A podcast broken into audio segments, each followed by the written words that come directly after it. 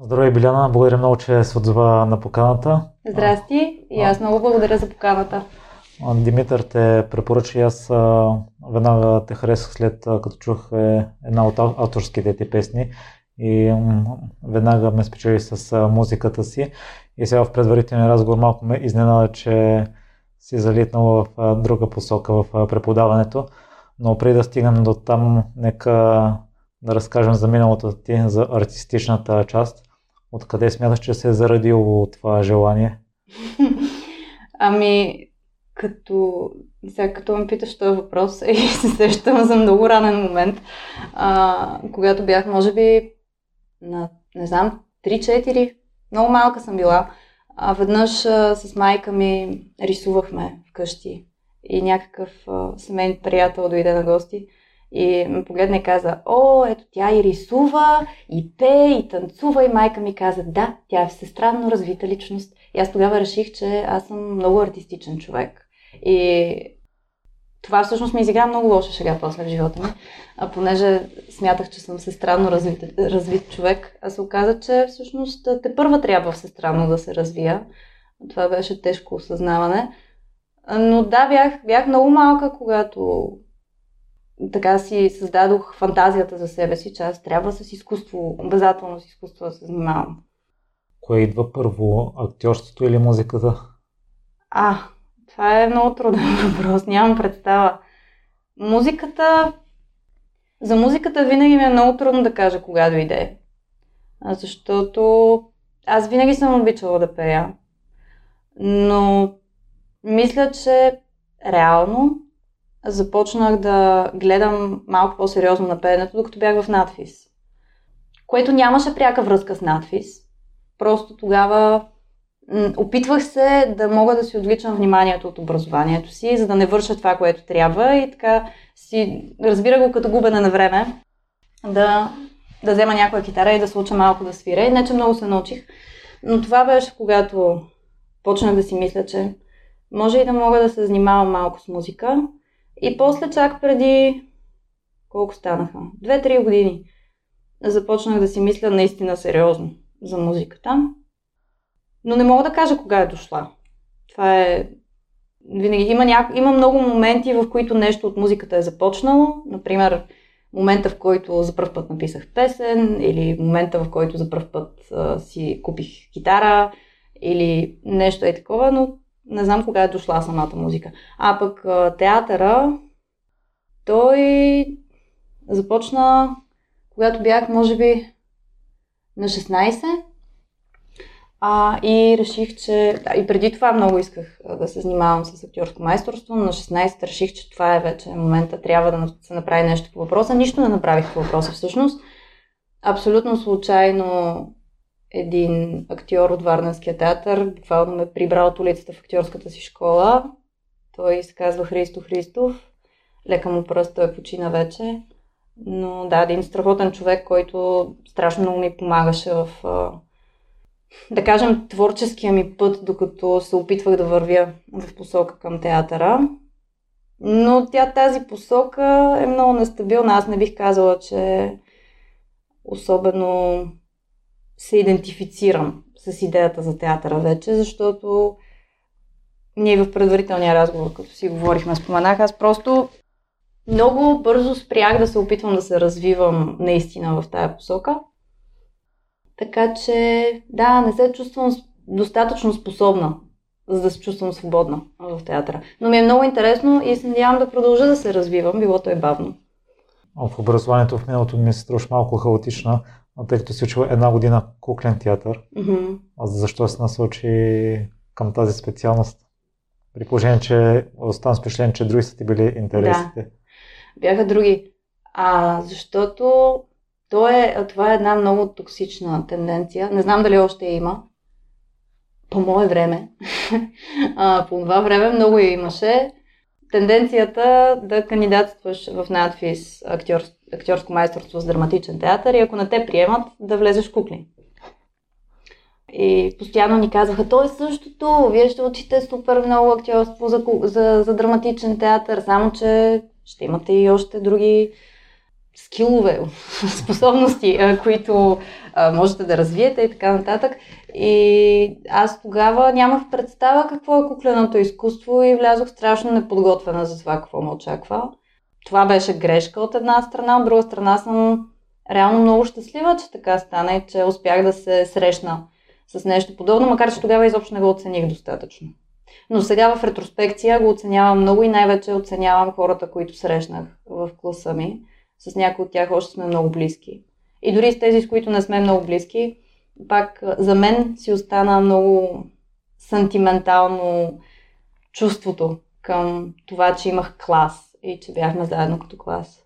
Така че беше много, много хубаво изживяване. Но да, стана почти случайно, защото на друго място исках да бъда, но те много неща в моя живот така стават. А първият път, в който се записваш българска филология, кога е било? Преди 10 години, 2011, когато завърших гимназия. Първоначално прочетох, че не си искал да се занимаваш с музика, но в един момент си се чувствала изгубена в живота си, докато много неща не са се променили изведнъж. И тогава си си казала, че искаш да се занимаваш само с театър и с музика. Ще разкажеш ли за този момент? Да, а, това беше много драматичен момент от живота ми, със сигурност. Той този момент трудно е да бъде изрязан от много други неща от миналото, но предполагам, че човек може, може лесно да си представи един такъв момент, в който просто след гимназията години наред а, си правил разни неща. Били те систематизирани, както при някои хора се случва, или абсолютно хаотични, както беше при мен, но във всеки случай мисля, че при голям процент от хората в този период сме още доста неосъзнати. И аз наскоро си дадох сметка, че мисля, че долу-горе съм била с тинейджърския си акъл, докато не станах на 25 някъде. И чак сега го осъзнавам. Защото сега, като си говоря с тинейджери и мога да видя техния, как да кажа, техните изключително ентусиазирани, но понякога доста иллюзорни начини на, на достигане на света, които са много красиви, но сега като ги гледам, ги гледам отстрани. А до преди няколко години, все още, когато си говорех с такива хора, можех абсолютно да съм се причастна с това как се чувстват и да знам, че се чувствам по същия начин и аз. По същия, условно казвам, разбира се, че е различен, но с, да, с сходни средства просто се опитвам да досегна и аз логиката на, на света. И да, след едно и такова много дълго лутане в живота ми, в което непрестанно се опитвах да додрапам до нещо, което все ми се изплъзваше. Дали исках да вляза в надфис, или исках да си тръгна от надфис, или ам, исках да ходя да уча в Англия или в Австрия или някъде друга. Постоянно имаше някаква идея, която се загнества в главата ми и аз тръгвам към нея по средата на пътя се появява друга идея и аз се изоставям изведнъж се оказах абсолютно загубена. Не знаех къде се намирам. И единственото, което знаех, беше, че мога малко да свиря, мога да пея. И това е единственото нещо, което е консистентно в живота ми от много години. Без даже да разбера, че е там. Не бях осъзнала, че е консистентно. И си казах, добре де, след като е така, може би това е нещото. От една страна. От друга страна, на мен много ми липсваше театъра. И сега пак ми липсва. Това е, може би, едно от малкото неща, за които мога да кажа, че съжалявам и често се обръщам назад. И обвинявам себе си все още за това, че съм си тръгнала от надвис и за това, че не съм била достатъчно наясно с себе си, за да продължа по този път консистентно. Но разбира се, това си имало други плюсове. Просто все още седи там. И в този един момент, в който аз си мислех тези неща, се случиха разни други неща и се появи едно предложение да направя една театрална миниатюра. И се хванахме с един мой приятел и колега Георги Караиванов, който много ми помогна тогава, защото аз бях изоставила театъра за много време. И изобщо беше ми много трудно да се върна дори само чисто психически в този майндсет, че мога да правя това. И да, беше, беше много, много хубав, много полезен процес, който имахме с него. Въпреки, че накрая, разбира се, аз пак нали, по никакъв начин не мога да кажа, че бях доволна от това, с какво направих с а, тази миниатюра, но във всеки случай преодолях много неща. И така, и този процес се върза с други процеси, накрая на които аз напуснах моята работа в магазин Слънчоглед, която работех през цялото това време и си казах, добре да ако искам да правя тези неща, нека да пробвам да им отделя време и те да бъдат приоритет. И да рискувам и да се опитам наистина с това да се издържам. Не толкова за да си доказвам, че това може да ме издържа, колкото просто за да мога да му дам времето. Тогава много идеалистично си го представях. Всъщност се оказа, че това време, което давам, пак не е достатъчно, защото ако искам да се издържам с музика, всъщност трябва да отделям време на музиката по начин, който не е задължително градивен за моите музикални умения. Аз трябва постоянно да имам някакъв вид продукт, който да, да представям на хората. И това за известно време беше много вълнуващо и разви много неща в мен. Но тъй като аз съм един бавен в ученето си човек, в един момент започнах да зациклям. И затова сега много се радвам, че успях да си дам тази почивка от музиката. Но да, тогава това беше идеята и се получи. За известно време се получи. Беше много, много, много трудно, особено в началото. Но стана. Мисля, че е хубав риск, който човек да поеме, поне колкото да пробва. Ако нещо много му се прави, да си каже да, на 100% се пускам в това и оставям другите неща в страни и на 100% сега искам да правя това. Но това не означава, че трябва, според мен, да продължаваме същата посока, когато виждаме, че пък нещо почва да куца там и вече пак се чувстваме неудовлетворени. Мисля, че човек трябва да може да се чувства свободен да смени посоката. Странно ми е това, което казваш, защото изслушах голяма част от участията ти в музиката и тя наистина е хубава разказа една история за Берлин, в които, където сте свирили на улицата и хората са плакали след като сте си тръгнали. Да, това беше много емоционално. А в, в кой момент всъщност дойде пробива с музиката?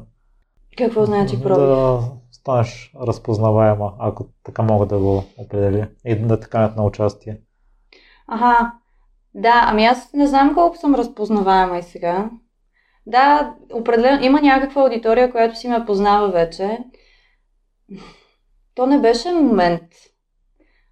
Просто истината е, че дойде с ужасно много работа. Просто това беше. Не беше един момент на вау, сега написах тази песен и вече някакви хора знаят а, коя съм и ме канят на участие. Не, просто започнах с това, че правех, всъщност, а, имам един колега, Джейми Макдоналд, който страшно много ми помогна в началото, когато започнах да правя участия. За известно време, много малко време всъщност, пях с него. Но на мен беше много трудно да пея с него, защото аз преди това бях негов фен и много харесвах му, и все още харесвам музиката му. И страшно много се притеснявах до степен, в която излизаме на сцена и аз просто издавам само ето този звук и не мога да пея. А, и, и така и в един момент просто бях, казах му, че аз трябва да се отдръпна, но, но той си остана до мен известно време много, първо, че ме препоръча на а, собственици на заведения и сцени, а второ, че много полезни съвети ми даде, както и морална подкрепа, но най-вече това, че м- просто не знам дали този израз е подходящ за това подкаст, но не мога да намеря по-добър, ме сритваше в задника, когато аз а, спирах да се движа напред. И така, това беше и просто след, след това в един момент вече той ме остави сама да се справям, спря да ме сритва и аз започнах сама да се ритам. И така и работих доста, ходих да свиря на много места, имах по едно време периоди, в които имах по 3-4 участия на седмица. Беше страшно изтощаващо понякога това за мен. В други моменти беше страхотно изживяване. Понякога беше и двете.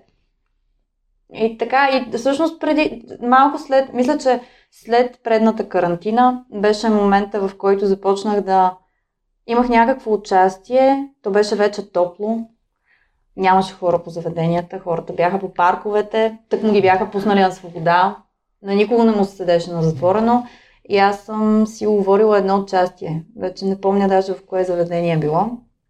И отивам и бара е празен. И аз си казвам, о, днес ще си свира сама. Нямам никакви познати, които са казали, че ще идват дори. Или съм имала, например, един-двама. Обаче си нареждам там техниката и си казвам голяма работа. Ще си посвиря. И в един момент започнаха да идват хора. И заведението се понапълни така доста добре, нито една позната физиономия и аз почвам да свиря някакви мои песни и хората почват да пеят с мен и аз си казах, да бе, това беше голяма изненада за мене. И така, някъде след карантината, може би тогава поне съм го забелязала, че започнаха да се появяват хора, които аз изобщо не познавам, но те знаят песните ми или знаят коя съм. Но все още аз не бих казала, че съм стигнала до някакъв пробив в а, музиката. Но, да, това е. Просто бачках. Предполагам, че от YouTube а, познават а, творчеството ти. В кой момент реши да създадеш канал и там? Нямам представа. Трябва да е било отдавна. Но аз това, че съм решила, нищо не означава. А, аз съм изключително не постоянна в това да, да качвам съдържание в YouTube. И имам така периоди, в които се активизирам но ми е страшно трудно. Истината е, че технологиите наистина не са моето нещо и много се опитвам да се справям с тях, но не са моето нещо. Натурално изпитвам постоянна съпротива. А, въпреки, че пак, разбира се, съм много благодарна за тях в тази ситуация, в която живеем особено. Просто на мен ми е трудно. Но да, по-скоро мисля, че повечето хора ме знаят от Фейсбук, отколкото от YouTube. А във Facebook имам сравнително доста по много по-развита страница, отколкото в YouTube. И покрай лайфовете. Лайфовете бяха това, което представляваше моето присъствие в интернет. Най-вече. А името откъде дойде на мен винаги са ми интересни историите за създаването и измисленето. Да, то има, има история. Имаше една вечер преди две или три години, не знам. Преди да направя страницата, много преди това, или не много, но преди това, бяхме на един концерт на една моя много любима група, която сигурно вече си е разбрал, че ми е любима, щом си слушал разни неща. Тя се казва Бъгаза. И бяхме на техен концерт. И аз бях в пълна еуфория. Вече бяхме пили доста. И един от моите приятели снимаше лайв за, за Фейсбук. Снимаше стори за Фейсбук на групата и в един момент след това, като го гледахме, аз се появявам пред камерата и казвам Това съм аз, Биляна! и махам с ръка. И много се смяхме на това с а, него и съквартирантката ми. Той също е музикант, казва се Алекс Алексиев. А, и също прави доста хубава музика. Аз много харесвам. И с него си говорихме в някакъв момент за това, че може би Време е да си направим някакви страници във Фейсбук и аз се пошегувах, че може би това трябва да имате на страницата ми. Това съм аз, Биляна. Защото и, и двамата си говорихме за това колко е странно сам да се рекламираш и сам да сам да се опитваш да представиш себе си един вид като продукт. Това беше усещането ми тогава за идеята да си направя страница и да, да се опитвам да покажа на хората какво правя. Беше ми трудно да, да започна да правя това. И това беше някакси като шега, защото точно това е. Това съм аз, Биляна, ето вижте, аз правя тия неща. Обаче после това продължи да се върти в главата ми и си мислех как реално това е което всъщност искам да покажа на хората. Не толкова, че в момента правя музика, да колко добре правя. Не знам, но това е което правя в момента. И преди да бъде музика някаква, това всъщност съм аз. След някакво време може и да правя нещо друго, както и стана. И пак ще бъда аз.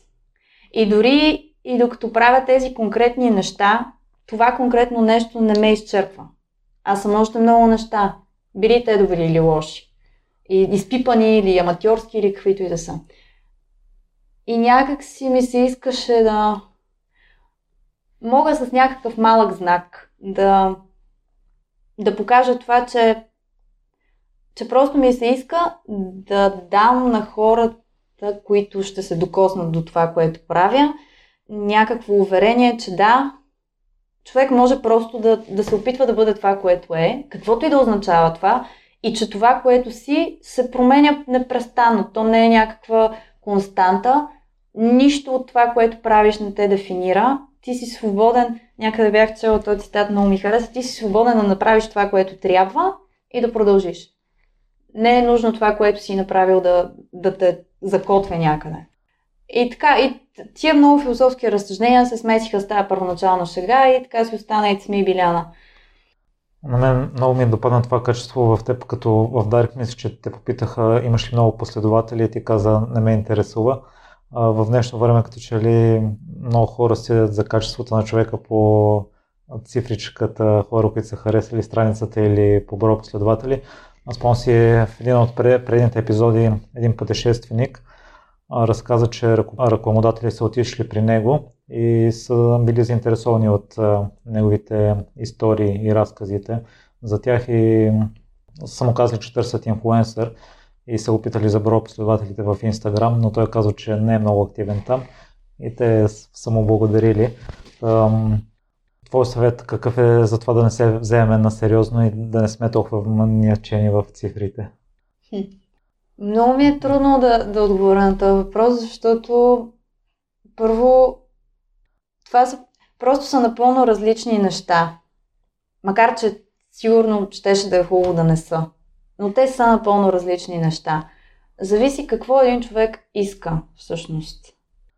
При мен хубавото и лошото е, че аз наистина не успявам да поставя финансовото си благоразположение на първо място в живота си.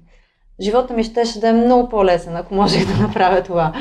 Така че не знам дали искам да давам съвет на хората да правят същото като мен. А, понякога това не е добър съвет. Но да, ако е важно, ако в момента е важно и трябва да стане приоритет за един човек да направи, да кажем, кариера от това да присъства в интернет. Ами, разбира се, че трябва да, да се старая да има последователи. Аз не мисля, че това е лошо.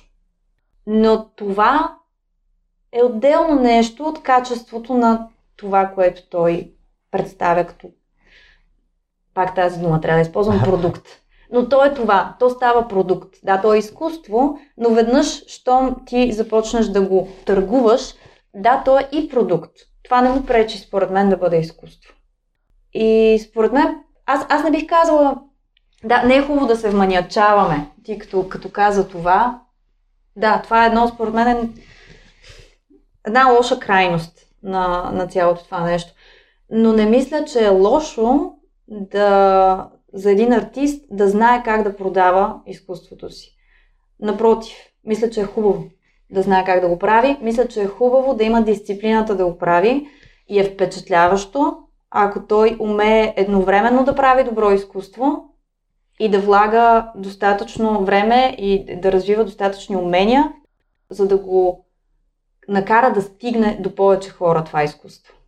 Защото истината е, че ти колкото и добро изкуство да правиш, ако не намериш начин то да стигне до хората, ами какъв е смисъл от него?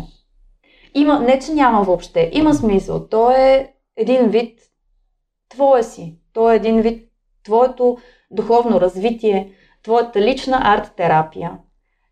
И ти можеш да бъдеш виртуозен, но на мен винаги ми се струва, че тия неща имат смисъл само когато влизат по някакъв начин в, в досек с останалия свят. Така че, ако трябва да дам съвет на хората как да не се вманячават, ами не ми се струва всъщност толкова трудно, просто но не е и лесно.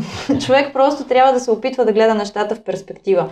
Бих казала, че за мен лично това да правя няколко неща, това е което ме спасява от това да се взимам много сериозно.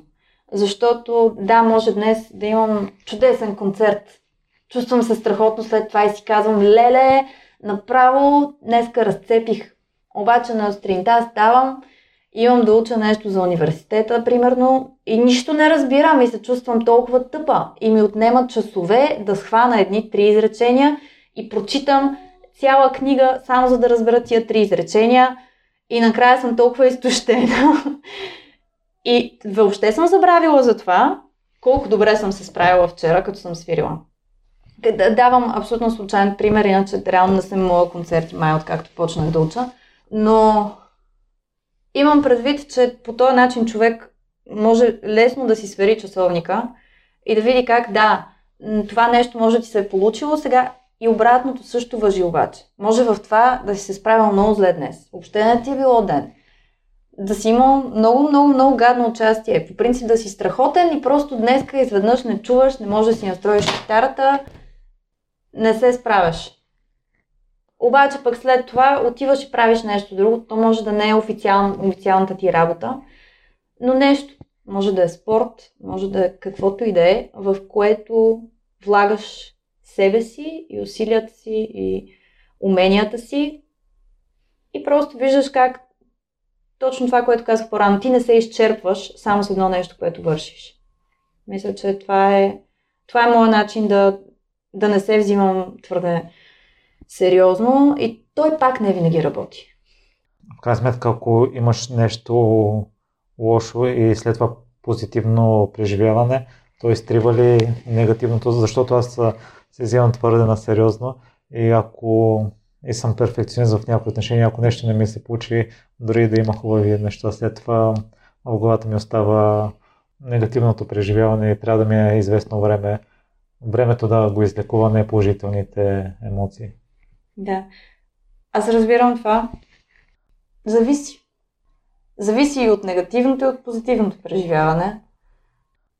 Има неща, които докато не успея да ги поправя самите тях, например, при лош концерт реално не ми се случва това. Никога не ми се е случвало да, да имам лош концерт и това да остане задълго в мен. Най-малкото, защото истината е, че колкото и лош концерт да имаш, винаги има поне един човек, дето е супер доволен, че те е слушал.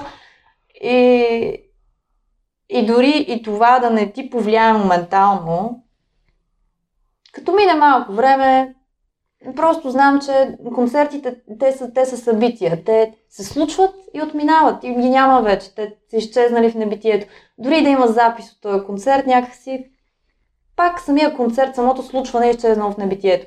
Така че то не остава. Не оставя... Как да кажа? Никога не оставя лоши спомени в мене. Не ми се е случвало до сега. Но за други неща, например, когато става въпрос за работата ми. Ако съм имала а, момент в а, работата си като преподавател, в който съм се почувствала сякаш не си върша достатъчно добре работата, това остава в мен за много дълго и аз а, трябва да намеря къде е проблема и трябва да го поправя. И трябва да знам, че хората, които са стояли в този момент срещу мен и аз съм се почувствала сякаш не им давам достатъчно, трябва да знам, че те ще получат достатъчно и ще ги компенсирам следващия път. Така че много зависи за какво става въпрос. Не мисля, че като казвам, че, трябва, че при мен това е начинът, че правя различни неща и така не се взимам толкова сери... сериозно в едно конкретно нещо, нямам точно предвид, че едното може да заличи другото, като позитивно или негативно изживяване, но по-скоро, че дава перспектива. Тоест, дори да продължавам да се чувствам сега горчиво от това, че съм имала слаб или лош ден на работа, аз знам, че това, това не е всичко. И това ще се оправи, аз ще го поправя. Но някак имам цялата картинка. Не съм затворена в този един единствен проблем и просто да си блъскам главата в него. Мога да отворя вратата и да изляза за малко и да го погледна отстрани и да си кажа, аха, добре, и тогава да се върна и да търся начин да го реша. Миляна заговори за работа, ако искаш, разкажи по какъв начин отново се завърна към българската филология за втори път в Софийския университет. Завърнах се към университета покрай работата си. А как се случи така, че започнах тая работа? Беше много странно. Аз от, от как се помня като социално същество, винаги хората са ми казвали, ти един ден ще станеш учителка по български. Бях, още в началното училище са ми го казвали разни съученици. И аз много се обиждах. Мислех, че това е ужасно скучна работа. Аз исках да стана актриса или... Абе, някакъв човек, който излиза на сцената и хората много му се радват. А какво е това? Учителка по български. Много скучно. И даже имаше един момент в... Вече съм била на 20 и няколко и работех в Слънчев бряг в един магазин за натурална козметика.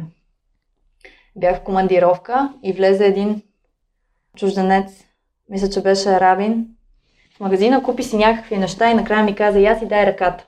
И аз му давам ръката си и той ми каза, не, тая другата.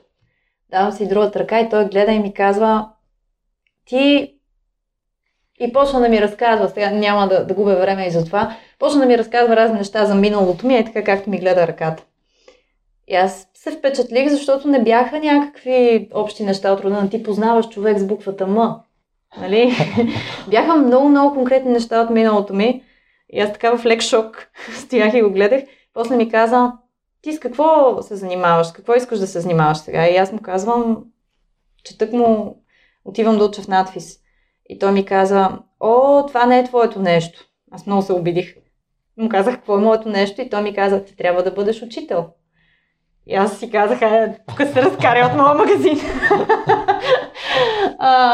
и всъщност преди година и нещо установих, че съм зациклила с музиката и вече имам нужда пак да започна да работя и нещо друго, защото просто не мога да се придвижа напред, нито като качество на това, което правя, нито като количество повече и трябва, да, трябва нещо да се промени. Обаче какво да работя? Не ми се връща да работя някакви неща, просто е така заради да имам някаква работа. Исках да работя нещо, което ми харесва. Ама какво е то? Ако не е изкуство, какво е? Никога нищо друго не съм правила, което наистина ми харесва. И една позната беше пуснала обява във Фейсбук, че търсят хора за преподаватели по английски на, на деца. И аз звъннах, за да проверя, беше написала, че е по часово и звъннах, за да чуя просто за какво става въпрос, защото работното време много ми се струваше подходящо за моята програма с идеята, че пак бих могла да отделям време и за музиката и театъра и така нататък. И извъннах, обаче тя като почна да ми говори за това и аз си казах, това е ужасно страшно, аз не мога да си представя да, да поема тази отговорност, да преподавам на деца. И така рационално премислих тия неща и накрая казах, не, не, нали, много ти благодаря, но това не не е моето нещо. И затворих изведнъж толкова много се разстроих и прекарах може би един час в това да рева. И си казах, а, аз по принцип не съм много осъзнат човек. Поне осъзнат човек съм, но става бавно.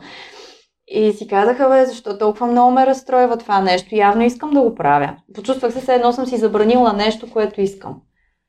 И влязох в JobsBG и започнах да търся работа като преподавател и намерих а, тая позиция за преподавател на български за чужденци. И си казах, да, български знам. Не, че английски не знам, но не се чувствам толкова компетентна, че да мога да си кажа, да, би го преподавала. И така и всъщност след това се видях с а, моята шефка, изпознах се с колегите ми и страшно много се усетихме имахме еднакви идеи, еднакви желания, еднакви представи за това света, как трябва да се промени. И така, така се случи. И всъщност след, след това просто в един момент почувствах как имам дупки в а, знанията си за, за този език и как всъщност изобщо не съм толкова навътре в него, колкото си мисля. И имам нужда да се науча. Имам нужда от и то имам нужда от систематизирано, структурирано знание. Имам нужда някой да ми каже какво да чета. Не мога сама да се справя. И си казах, мога да се върна. Няма да е много трудно. Ще запиша задочно. Няма да отнема много време. Това беше абсолютна иллюзия. Всъщност отнема почти цялото ми време, но си заслужава. Много ми харесва. А в кои моменти усещаш, че не даваш достатъчно и си разстроена за нещата, които обсъдихме преди малко? Във всички моменти. няма, няма момент, в който да си кажа, М, давам достатъчно. Никога не е достатъчно.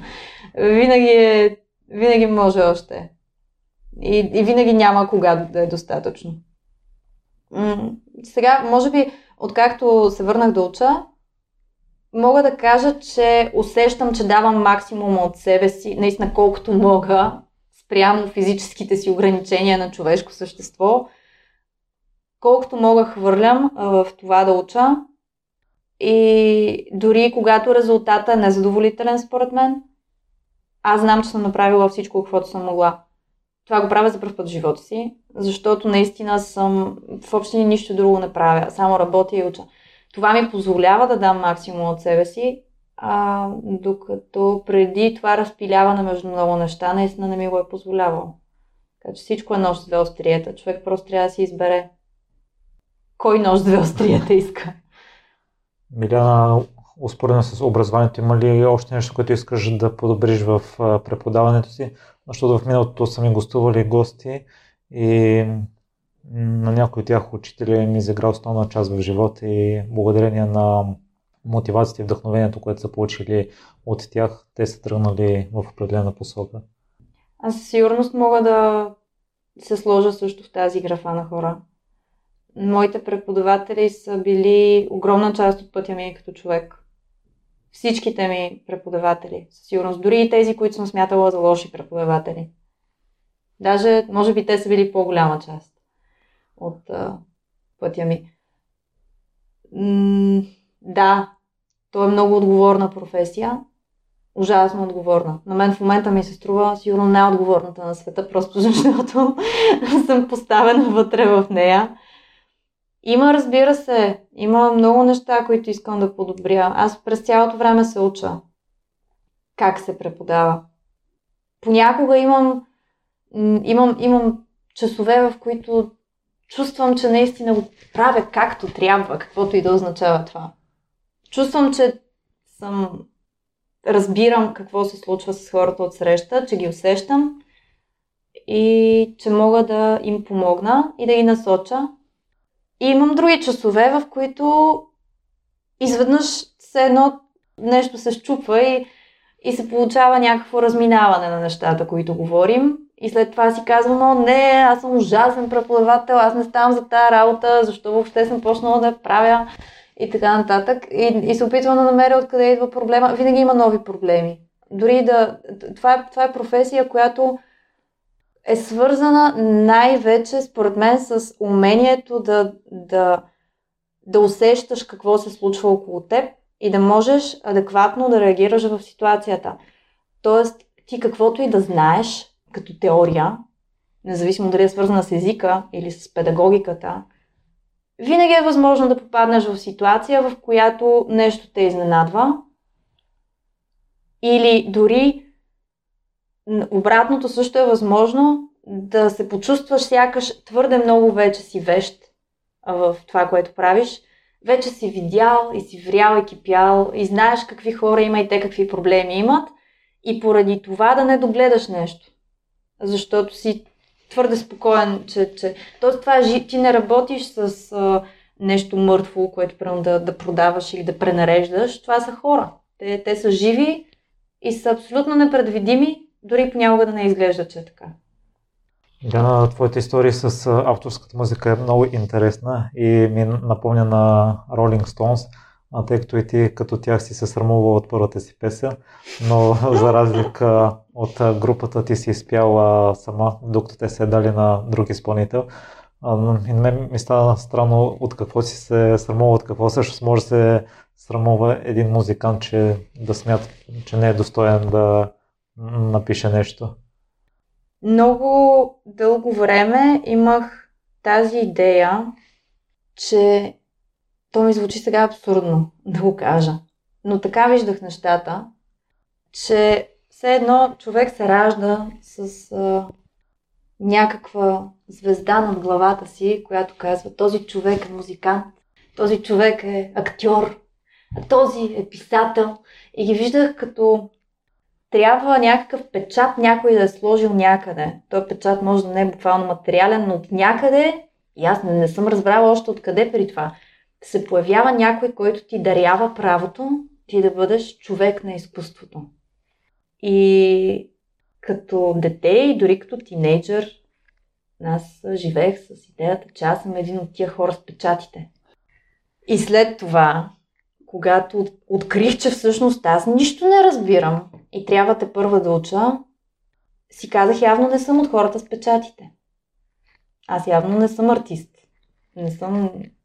Нито съм актьор, нито писател, нито музикант. Ами аз съм някакъв обикновен човек и трябва сега да намеря някакъв обикновен живот, дето да живея, ами не този на избраните хора, дето могат да бъдат хора на изкуството. И, и по това време се тръгнах от надфис, всъщност. И точно тогава написах тая първата песен. Тоест, в този момент, когато аз бях открила, че не съм от хората с магическия печат на челото,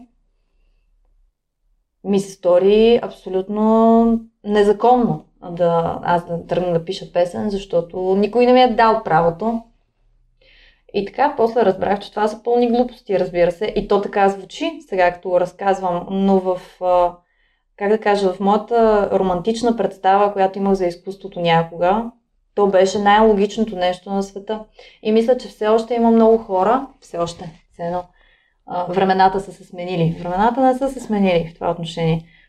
Много хора, в, особено тинейджери, си мислят, че изкуството е за някакви избрани хора. Много хора на изкуството си мислят, че, че изкуството е за избрани хора и че те са избрани хора. Разбира се, има и много, които изобщо не са така, напротив, които са напълно наясно, че всъщност всяко нещо, което правят е плод на техния огромен труд, който са вложили в него. Но да, това е според мен, това си е болест на не знам, на детските иллюзии. Понякога и на, на романтизираната идея, която ни се набива в главите от разни, не знам, може би, книги, които четем или филми, които гледаме и така нататък. И това е, затова се чувствах сякаш нямам право. Не беше много рационално всъщност. И предполагам, че след като си влязла в първия си час, не си изпитала такова чувство, че нямаш право да си там. Не, изобщо, но го чувствах преди да вляза в първия си час.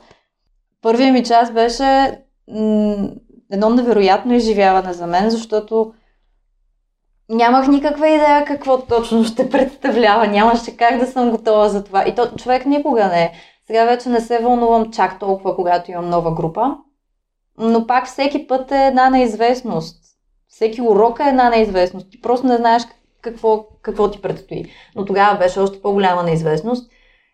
И си спомням как в момента, в който обаче часа започна, всичко беше толкова естествено и толкова хубаво. И след това не можех да повярвам, че е възможно да правя нещо два часа без да спра и даже да, да не разбера кога са минали. И това нещо да, да просто е съвсем ново нещо. Преди това ми се е случвало по времето, когато се занимавах с театър, ми се е случвало така да минат часове наред и аз не съм разбрала. Но след това никога с нищо друго не ми се е случвало, мисля. Не, не се сещам сега. Беше много изумително. Не, тогава, тогава изобщо нямах чувството, че нямам право. Напротив, казах си, вау, не мога да повярвам, че до сега не съм правила това. Не мога да повярвам, че до сега не съм знаела, че съществува това нещо. Голяма част от песните ти са свързани за ескаписъм. В Агустонет при Дарек казваш, че търсиш себе си. Смяташ ли, че сега си на правилното място и си се намерила? Не мисля, че човек може да се намери. Тоест, мисля, че в... Така го виждам сега. Сигурно след няколко години ще имам нови идеи за това, но ми се струва, че в най-добрия начин просто ако сме на, образно казано, на прав път, можем да очакваме, че често ще се срещаме с себе си. И това е най-доброто, което може да се очаква. Но аз наистина мисля, че това себе си е нещо флуидно. Ако има някаква сърцевина в един човек, която е, да кажем, максимално непроменлива, то тя е нещо толкова, толкова базисно, че то не може да бъде определено също. То, то е усещане и е усещане спрямо света. Сега, покрай университета, когато учих за моя изпит по езикознание и след това и за разни други изпити пак имаше тази идея от различни учени.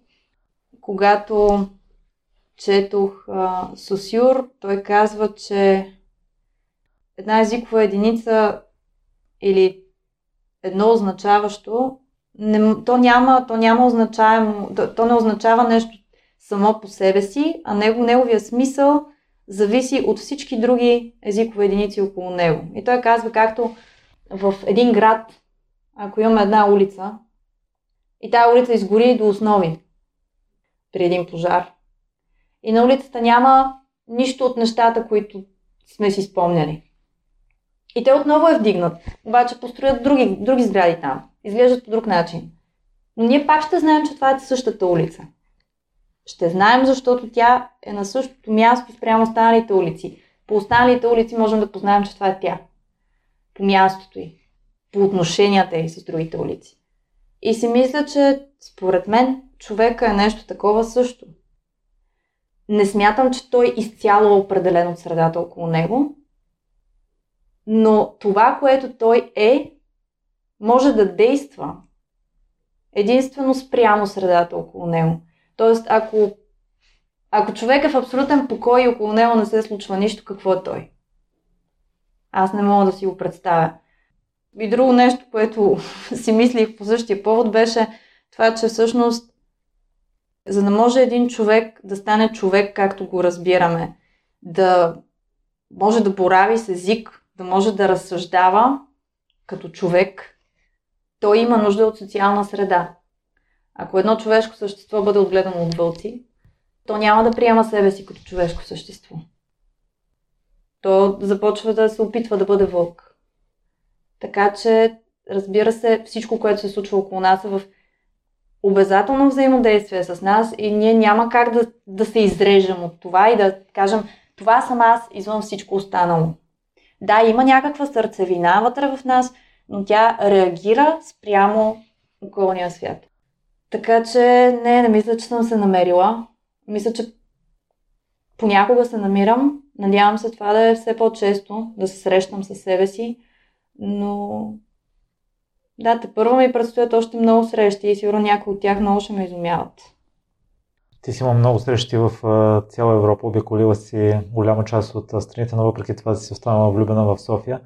Какво да допринесе това цялото опознаване на континента? Честно казано, то е малко като някакъв друг живот сега. Не мога да кажа. Не мога да кажа, защото някак не беше достатъчно осъзнато, че да знам как ми е повлияло. Но наскоро намерих едно стихотворение, което съм писала, мисля, че в Берлин, а, в което да съм надраскала на един лист. И съвсем случайно попаднах на него, докато бях във Варна, в което съм писала, че имам нужда да се върна там, където ми е трудно. И това, да, мисля, че все още все още съм съгласна с себе си по този въпрос. Може би би могло, може би, дори не съм сигурна, може би би могло да ми е по-лесно някъде другаде. И може би би могло да е по-ползотворно дори за мен. Но дали би било по-удовлетворяващо, ми е съмнително. Никога, как да кажа, никъде другаде не съм се чувствала, сякаш има смисъл от мен.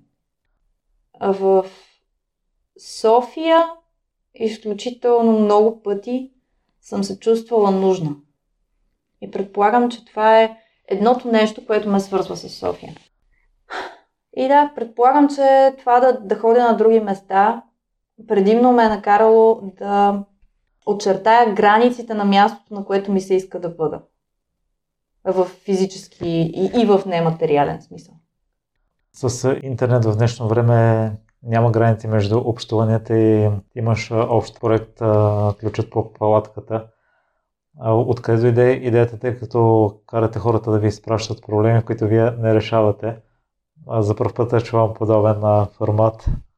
Да, и ние наскоро си говорихме за това, че май никой друг не е правил нещо такова. А идеята за подкаста дойде през 2015 година в Берлин. Всъщност, тогава беше споделена с мен идеята за подкаста, а Мили, колежката с която работя, е имала тази идея много по-давно. Това е нейна мечта всъщност да, да има подкаст. И тогава тя ми сподели тази идея и ми, каза, ми показа един тефтер, в който дори беше си записвала идеи за какво може да е този подкаст и какво може да представлява. И в идеите си беше записала дори ко-водещ, Биляна, въпросителен. Което тогава ни се стори много странно, защото ние не бяхме общували от години. И през, някъде през тази година всъщност подновихме комуникация. И след това се опитахме да, да, да оформим тия идеи, да брейнстормваме върху тях и да намерим това какъв подкаст искаме да водим. И беше много трудно, точно защото каквото и да измисли човек и си казва, да, но това много прилича на еди кое си друго нещо, което вече е правено. И то не, не че трябва обязателно да е супер оригиналната идея и никой друг никога да не я е правил. Това дори го смятам за почти невъзможно като цяло в света, в който живеем. Просто хората имат толкова голяма възможност да осъществяват идеи, че много трудно да намериш нещо, което не е правено под някаква форма вече. Обаче ни се искаше да е нашето нещо. Да, просто е така да кликне, да си кажем, аха, да, това е, това бихме правили. И понеже ние с нея винаги много се смеем, когато се съберем заедно, много, не знам, наистина съм ревала от смях, ама съм ревала заради глупости, които си говорим. И винаги сме намирали нашите глупости за много интересни. Винаги сме си казали, е, нали, колко забавно нещо измислихме. И си казахме, трябва да е забавен подкаст. Макар, че и до сега не сме сигурни колко нашето чувство за хумор всъщност е забавно и на другите хора, но, но ни се струваше, че поне там има някаква почва. Трябва да е забавен подкаст. Обаче забавен подкаст за какво? От какво разбираме? И стигнахме до извода, че ние от нищо не разбираме. Няма за какво да направим подкаст.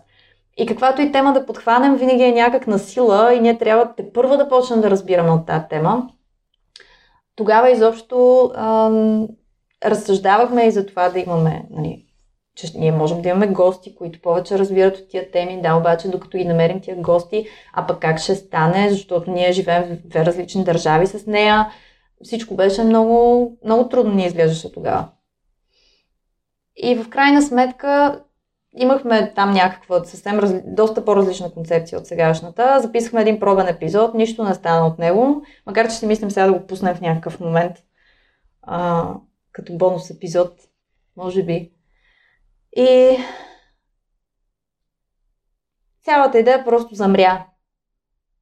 И тая година се върнахме още веднъж към нея и пак се опитахме наново да влезем в това, което сме, до което сме стигнали като концепция. И не, не знам как точно се роди идеята за, за проблемите, защото а, бяхме стигнали до идеята, че можем във всеки епизод всъщност да а, намираме решение, решение на някакъв наш проблем. Не, не наш, ами някакъв проблем от общо естество. Но това беше прекалено въздух под налягане идея. И, и някак си се стигна покрай разговорите ни до тази идея, че може хората да ни пращат проблеми и ние да, да не ги решаваме, защото сме много добри в това. много сме добри в това да, да проучим много щателно проблема и да не намерим никакво решение.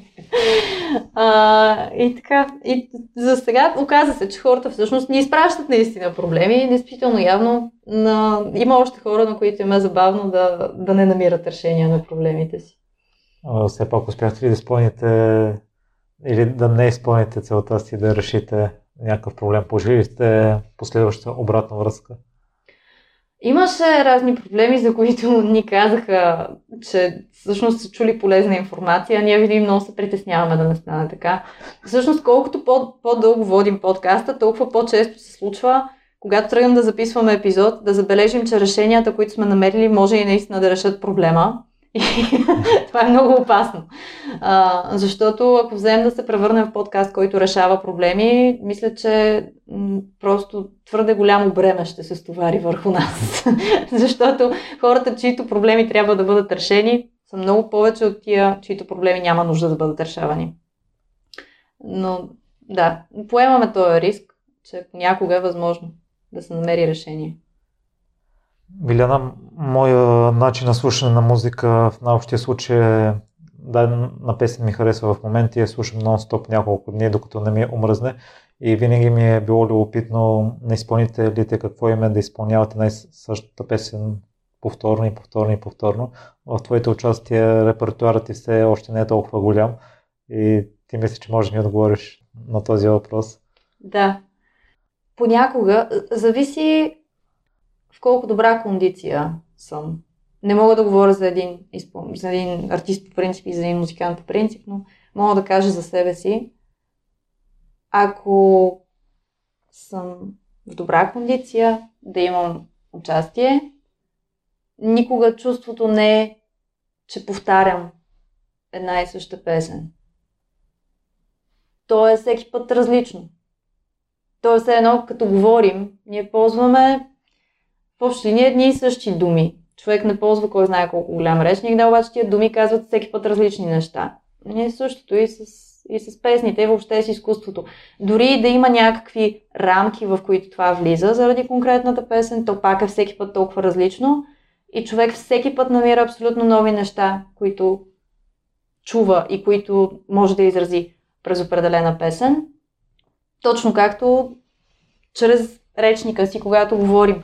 А, просто там границите наистина са по-малки, но човек се научава да, да работи с тях.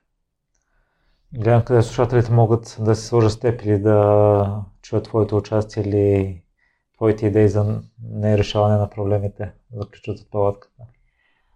Така, м- мога да бъда чута, вероятно в онлайн концерти на живо, в фейсбук страницата ми, която се казва It's Me Биляна, като това съм аз Биляна на английски.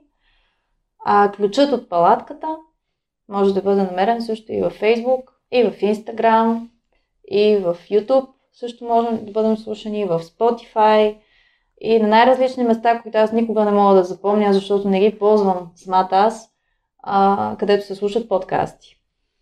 Но в общи линии, човек като потърси ключът от палатката, може да ни намери. А, и да, много, винаги много се радваме на всякакъв вид комуникация с слушатели. И още мога да бъда чута. Имам и страница с групата ми, която обаче, за съжаление, в момента е един замързен проект, докато намеря времето да се върна към нея. А, тя се казва Мотамо, което се пише Мот А Мот. И също може да се намери и в Facebook, и в Instagram. И така. В какво си се провалила? В абсолютно всичко, което съм правила, съм се проваляла. Няма нещо, в което да не се проваля. Мисля, че може би най-големият ми провал а, до сега беше това, че моето лично чувство на провал е най-голямо в това, че си тръгнах от надвис. Защото, не толкова защото това сигурно е било моето нещо и щяха там да ми ударят печата, но защото се отказах от нещо, което чувствах важно. Това е единствения път, в който съм поступила така. Това ли е урока, който научи от отказването? Да не се отказваш повече? Научих, че понякога това, че нещо ме кара да се чувствам зле, не означава задължително, че е лошо за мен. Понякога някои неща ни нараняват повече от нормалното, просто защото твърде много ни пука за тях. Но е много трудно, разбира се, да се постави граница. Кога нещо е вредно и кога просто прекалено много ни пука. А с какво се гордееш най-много? Най-много се гордея с това, че успявам да се справя с ужасния си характер. и въпреки него да свърша някакви неща. Благодаря много за днешното участие, Биляна.